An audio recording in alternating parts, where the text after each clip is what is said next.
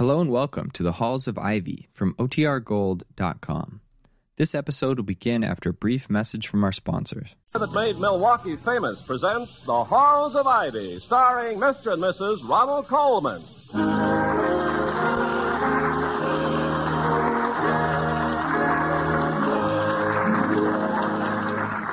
Good evening. This is Ronald Colman. And Benita Colman. Inviting you to join us again on the campus of Ivy College as the guests of our sponsors, the brewers of Schlitz Beer. The taste of Schlitz. The taste so many people prefer has made Schlitz beer first in sales in the USA. If you like good beer, do as millions of people are doing all over the nation. Ask for Schlitz, the most popular beer in history. And now, the Halls of Ivy.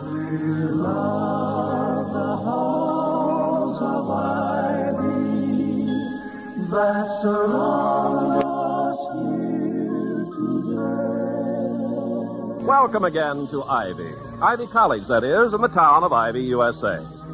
The first few weeks of every new college season more or less resemble a shakedown trip on a newly launched cruiser. Faculty and students must learn their battle stations. Also, it's a good thing to know how to approach the big guns, and for the big guns to clear their sights. The biggest gun at Ivy College, Dr. William Todhunter Hall, president, is just finishing lunch at home with Victoria Hall, his wife, former ornament of the London stage. Well, Darby, you're not through. Well, you hardly ate a thing. Oh, I'd hardly say that, my darling. I think I can sustain myself till dinner time. I've had tomato juice, an omelette, a salad, and two and a half cups of coffee. Well, I know, but no cheese on the omelet, no sugar in the coffee. It's just bulk, no energy. Look, I've got a nice chocolate cake. No, no, no, no, no, no, please. no, no, not that I scorn your chocolate cake, but um, uh, this morning's attempt, and I must admit failure, to touch my piggy wiggies with my paddy waddies was a stern warning.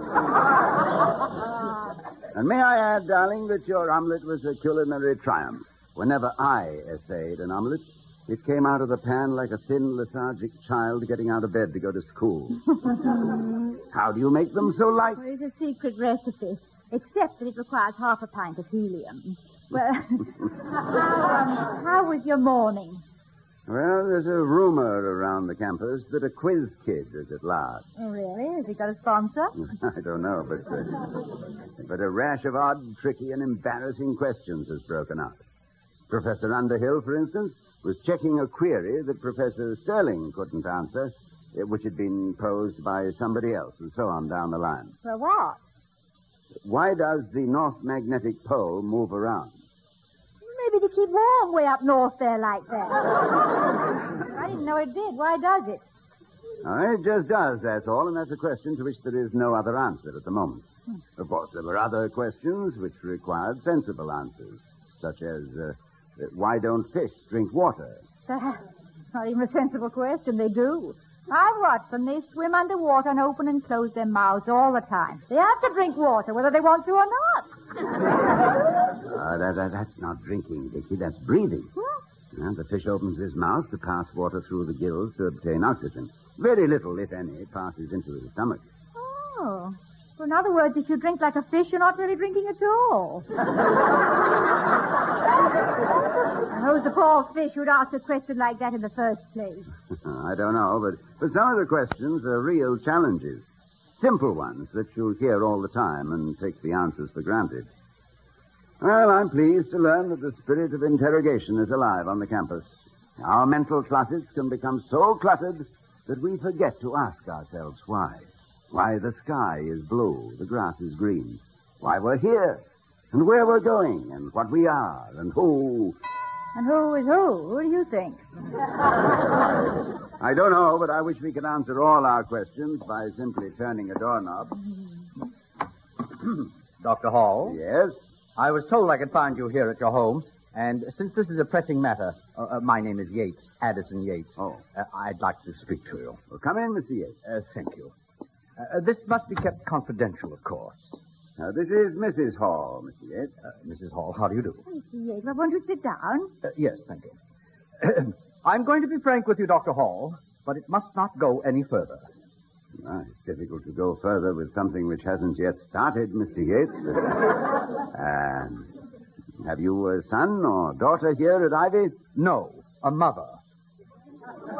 And something must be done about her. Your mother? My mother. I've tried my very best to cope with her, but I seem to have failed. Dr. Hall, I want you to get rid of my mother. Really? Well, that's a rather sinister ring, Mr. Yates. Uh, you wish me to use fair means or foul? Please, it's not an amusing situation, to me at least. Well, I, I'm trying to identify your mother. Her name is Felicia Yates. Felicia Yates. Felicia, uh, Victoria, do you... No, Uh... no, I'm sorry. But unless she's the new house mother over the uh, Tridel. She is not a house mother, she is my mother. and a student. Oh, it's ridiculous. Why, Mother's been living with Genevieve and myself for years. She loves our children. It's been an ideal family unit. And Then suddenly she announces that she's leaving us to go to college. At her age.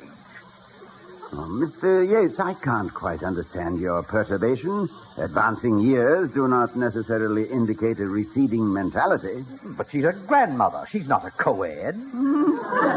If she's a female going to a co-educational college, she's a co-ed. She's 106. Face it, Mr. Yates. I won't quibble about nomenclature. The fact remains that the whole thing is ridiculous. Why, think of the newspaper stories when it leaks out. Uh, date bait at 78. or Phi Beta Grammar. Pictures in the headlines. And the worst part of it is she'll probably love every bit of it. I, I'm beginning to admire this lady more by the minute. Uh, uh, what do you want me to do? Well, send her home. You're the president. Well, even so, I haven't the power to reject or expel anyone without proper cause. If your mother is already enrolled as a student here, she must have had the necessary credentials and have passed the entrance examinations. I was hoping you'd cooperate with me in putting an end to this farcical idea. Well, I'm tremendously disappointed. Good day, sir. Good day, Mrs. Hall. Goodbye. Goodbye, Mr. Yates.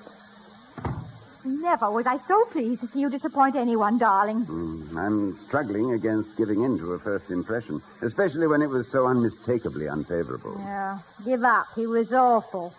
So afraid people will laugh at him. And they probably will, starting with me. Toddy, let's send for his mother and give her a rousing welcome to Ivy. Very good idea. We, we- we'll salute the errant mother who abandoned son, grandchildren, and security and do everything to encourage her delinquency. Uh, we'll, we'll give added support to the old observation that uh, just because there is a little snow on the roof, it doesn't mean the fire is out in the house.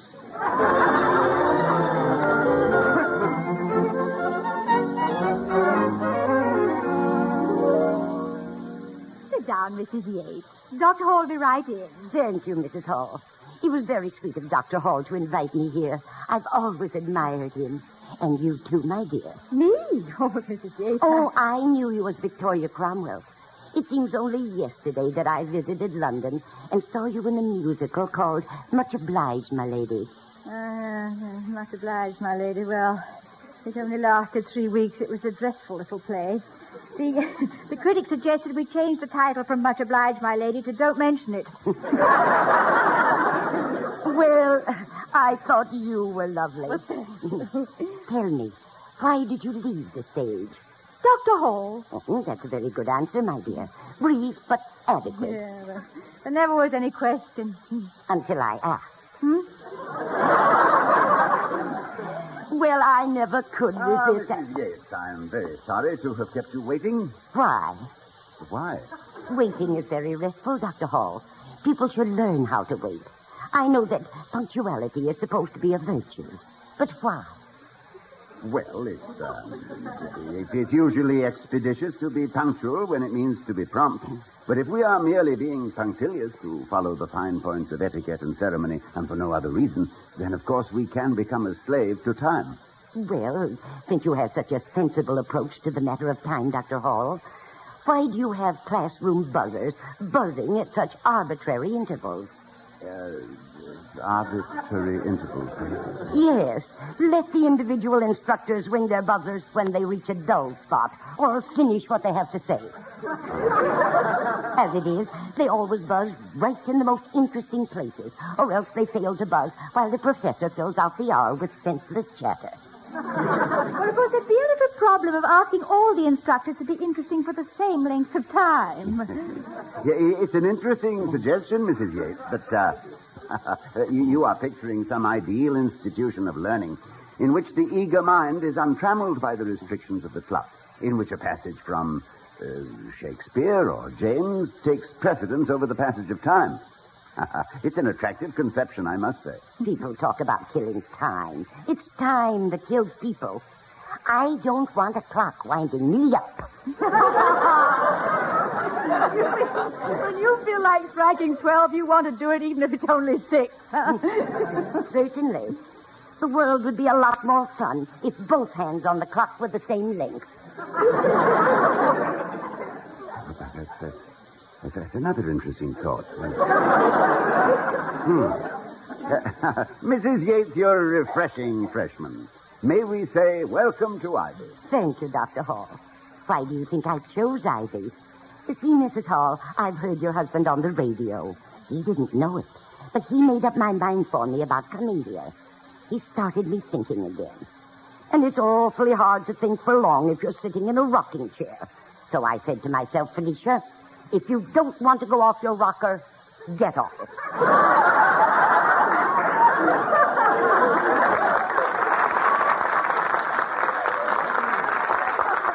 I know, I, I just what you mean. Whenever I sit in one, my head begins to nod, and I, I feel I should bring out my tatting, only I don't know how to tat. Oh, I love it. Why, I just finished a whole set of doilies for my daughter-in-law in my philosophy class. About the only thing I got out of that course so far. Dr. Hall, don't you think a professor of philosophy should know Plato's first name? well, of course. Uh. hmm. Plato's first name. Yes. That's odd. I never thought of it before. yeah, oh, I, I, I suppose it's one of those familiar things you forget because because you've known it so long. oh, yeah. Well, if that's true, at least five professors in this college ought to take memory courses. Not one of them knew. Even Professor Castle, my faculty advisor, he even blushed. But he was very nice to me. So have you been. And thank you for inviting me to see you.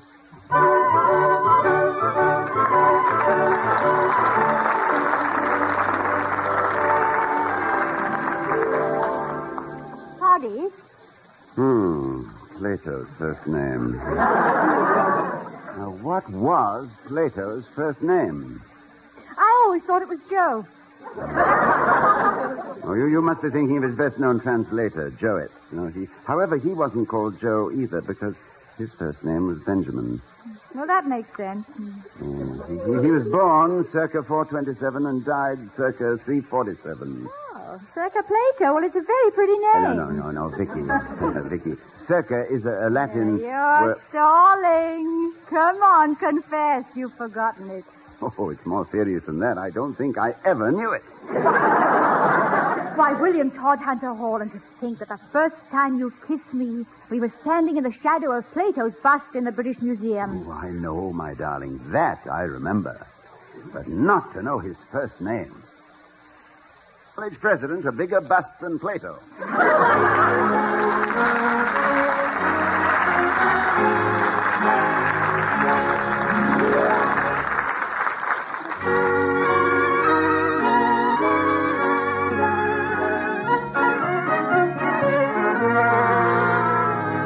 a lot of folks are enthusiastic about Schlitz beer, and just about everyone who is has his own way of expressing that enthusiasm.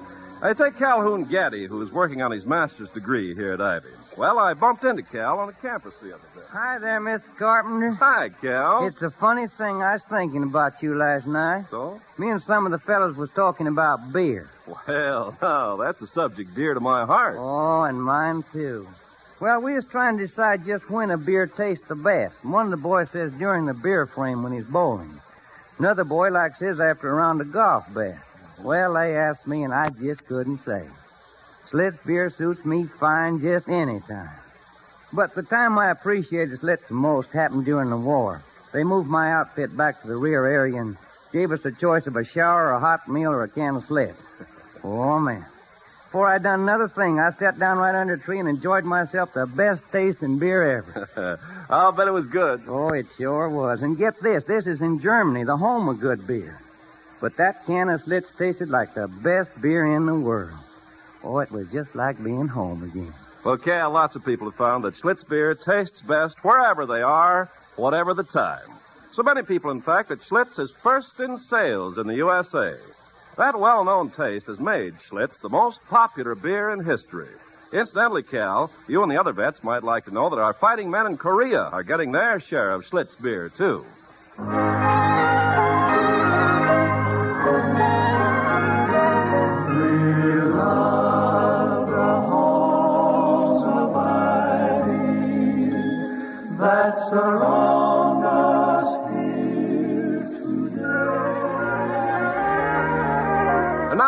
To Ivy a few days later, where Dr. Hall has already spent a good deal of his lunch hour holding the telephone in one hand and his head in the other, while listening to the importunate voice of Mr. Wellman, chairman of Ivy's Board of Governors.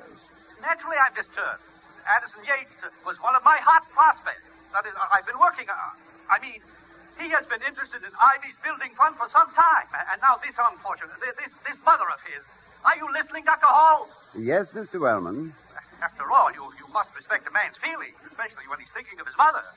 And Dr. Hall, Mr. Yates is only thinking of his mother. Of course, I am thinking of. of. What did you say, Dr. Hall? There's nothing, Mr. Wellman. So, in my modest way, I have tried to mediate. I, I have explained to Mr. Yates that, of course, there are exceptions. Uh, but, Mr. Wellman, and I... Mrs. Yates, I mean his wife. Uh, Mr. Yates' wife. Uh, the, the younger Mrs. Yates. The elder Mrs. Yates' daughter-in-law. Her. she is generously willing to forget under certain conditions. I mean, I, I assured him that, that you, that is, uh, a reconsideration of the situation, and so as he requested. Mr. Wellman, I don't believe... Fortunately, I... we still have time to get rid of, oh, that is, I mean, to save his mother from making a fool of Mr. Yates. And, and that is, after all, the humane thing to do. Humane, Dr. Hall. Uh, but, Mr. Wellman- I told him uh, we could meet with you at your house at 3 o'clock. What is it, Dr. Hall? Waste of time, Mr. Wellman. then let's make it 2 o'clock. Good night. uh, Goodbye, Dr. Hall.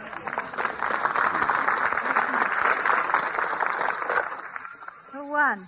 Uh, Vicky, Mr. Wellman just set a new world's record for the hundred-word dash. The most revealing conversation from your end about 15 eloquent but Mr. Wellman's. Alas, Mr. Wellman won't take but for an answer. Uh, Lafayette Yates grows apace in his mind. Oh, that's not a mine. That's an outboard motor with a white moustache. Well, he, he suggested that I... Uh, don't move, Victoria. I'll get it this week. ah, Professor Castle. Dr. Hall. It's good to see you. Come in. Thank you, I will. Oh, Mrs. Hall. Hello, Professor Castle. I hear that your child psychology course is a big hit this year. Standing room only, huh? Well, that's not surprising, considering the increase of young married students on the campus. They want information and advice. Yeah. Freudian interpretations of why Willie scribbles on the bedroom wallpaper. Well, that's why I'm here, Dr. Hall. I am a faculty advisor, and I need advice. As a psychologist, I'm supposed to be able to understand problems of adjustment, but my field is child psychology, and my present problem is not a child. Could she be a grandmother? So you've met Mrs. Yates. and I understand you don't know Plato's first name either. Uh, I also couldn't give her a completely satisfactory answer to why children have two sets of teeth. Of course, I can describe the process in detail, but I can't tell her why it happens. Now, the question why, which Mrs. Yates uses promiscuously, can only be answered really in terms of faith, opinion, and belief. Has anyone any beliefs about Plato's first name? Well, that's a what question, not a why. Ah, why don't you know what? It is. You'd be surprised how many times I've looked in the encyclopedia since Mrs. Yates has been here. Well, and you want to know a secret? There's an awful lot in my Britannica that doesn't know. So for me, that sounds like treason. Uh, Professor Castle, uh, if you don't mind the perpetual quiz, what's the problem? I have a strong feeling that Mrs. Yates is disappointed in us, that we haven't given her as much as she expected. As she puts it, our child psychology course is like learning to play the piano without a piano. Well, there's more to the problem than Mrs. Yates. Have you ever met her son? I haven't met him, and I gather from your lifted eyebrow that I'd better quit while I'm ahead. Yeah. if you'd met him, you'd understand why his mother's taking child psychology. The son is almost as interesting as the mother, Professor. She's still growing up. He stopped at age 13, even though he's a father. a childish father. A lollipopper. oh, uh, must you go, Professor? Can you blame him? Lollipopper, indeed.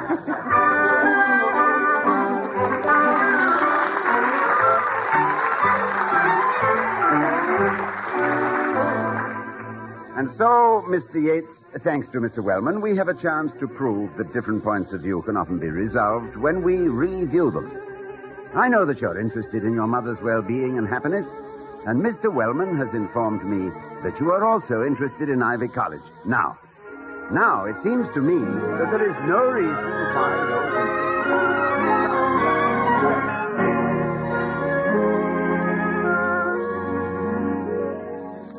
so delighted you asked me to drop by this afternoon, Dr. Hall, because I wanted to ask you a question. Well, I, I would have been bitterly disappointed otherwise, Mrs. Yates. What is it? Dr. Hall, why is red an exciting color? Uh, why is red? Oh, dear, dear, dear, dear. That's a political question, William, and I'd refuse to answer on the grounds of incriminating myself. Nevertheless, nevertheless, it's important to ask such questions, for if categorical statements, aesthetic or otherwise, were left unchallenged, there would be no advance in knowledge and no increase of wisdom. My father used to say that a, a question mark was a button hook which is thrust through the eyelet of ignorance to grasp the button of truth. Oh, I don't think I ever could stop asking questions, Dr. Hall. I listen to my grandchildren's questions, but I can't answer them because they're my own, too. Hmm. I doubt whether the entire faculty of Ivy, plus John Kieran, FPA, and Arlene Francis could do that job. Ah, but they're important questions. Each child is a Columbus discovering a new world, and we must at least encourage the venture. yeah.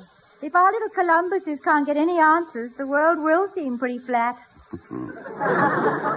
But I really want to have some answers for them. I thought I'd find them in child psychology. But now I'm confused. I missed something. The children. We talk about them, study them, classify them, and they're not even around to defend themselves. Well, I'm glad you've brought this up, Mrs. Yates, because it has a direct bearing on a decision I just made. I had a long talk with your son this afternoon. Addison. Uh-huh. So he did come here. And that's why you've asked me to come over. Yes, he feels. You don't have to tell me how he feels. He tried his best to discourage me when I first decided to come to Ivy. Addison is my own son, but in his case, IQ doesn't mean intelligence quotient. It means incessantly quibbling. Well, I, uh, I, I think you underestimate him. You see, we did reach an agreement. One of my pet projects for Ivy has been the establishment of an experimental school for children, along the lines of the renowned Yale Clinic of Child Development. Your son has become interested in this. So interested that he is going to make our plan an accomplished fact. Yeah, we're going to have a school here for children, so that we'll all know what we're talking about. Why? Why, that's wonderful. But Addison, you mean my son Addison is giving money to Ivy for that? Oh. Ah, I understand. So that was the price he put on my head. Well, Mrs. Oh, it's worth it. You made a fair trade, Dr. Hall, and I admire you for it. but isn't it funny? The one thing that I missed here at college is what my son is giving you to get me out. Who said anything about getting you out. for you should have seen your son's face when Dr. Hall described the importance of the part you'll play. I pointed out that this idea stemmed from you, and that both Professor Castle and I believe that you would be indispensable as chief consultant in such a school. But, Dr. Hall, I'm an old lady. I'm a grandmother. I don't know. A... Oh, dear, what have I done? Your son was as proud as Punch. You'd have thought he'd thought of it. Yes, he would be. You're both being very kind about Addison, and I'm overwhelmed by what he's done. But we must face it. Addison is a snob. I, I wouldn't put it that way. I think that he has been genuinely concerned about you. That he wanted to protect you from some imaginary derision. No, I think Addison wanted to protect himself, Dr. Hall. He's pretty high-handed, you know. But he finally gave up. Ah, perhaps we could derive a lesson. Maybe a great many people who appear high-handed are merely trying to surrender.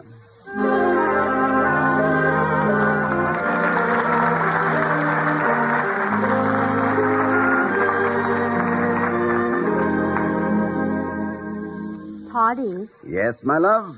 how are you doing with Joe Plato? Or is it Mike? Oh, I hope it's Mike. Mike Plato. It's nice. It wasn't either Joe or Mike. I found it. Where? It wasn't in the Encyclopedia Britannica. Or if it was, I couldn't find it. No, dear, it was in every man's encyclopedia, third edition. And now, if you'll excuse me, I have some correspondence. Oh, no, to- you don't, Bud. Huh?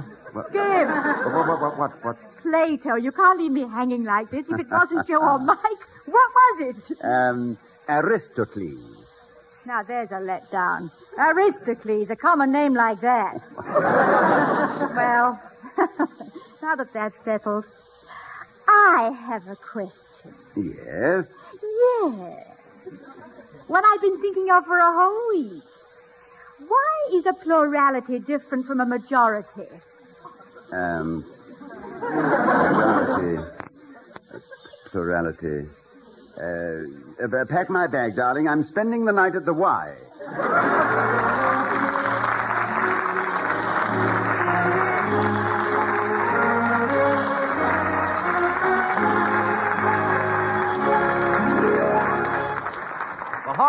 Starring Mr. and Mrs. Ronald Colman, has been presented by Schlitz, the beer that made Milwaukee famous. The taste of Schlitz, the taste so many people prefer, has made Schlitz beer first in sales in the USA.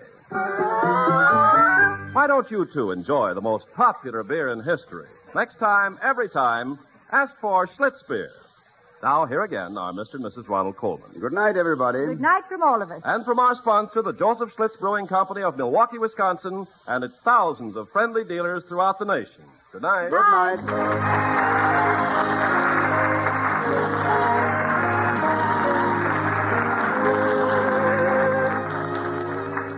We'll be seeing you next week at this same time at the Halls of Ivy, starring Mr. and Mrs. Ronald Colman. Mr. Wellman is played by Herbert Butterfield. Also in our cast were Jane Morgan, Joseph Kearns, and Norman Field. Tonight's script was written by Barbara and Milton Merlin and Don Quinn. Music composed and conducted by Henry Russell. The Halls of Ivy was created by Don Quinn, directed by Nat Wolff, and presented by the Joseph Schlitz Brewing Company of Milwaukee, Wisconsin, who invite you to enjoy on television the Schlitz Playhouse of Stars with Helen Hayes, John Payne, Margaret Sullavan, and more of the brightest names of Hollywood and Broadway. See your newspaper for time and channel.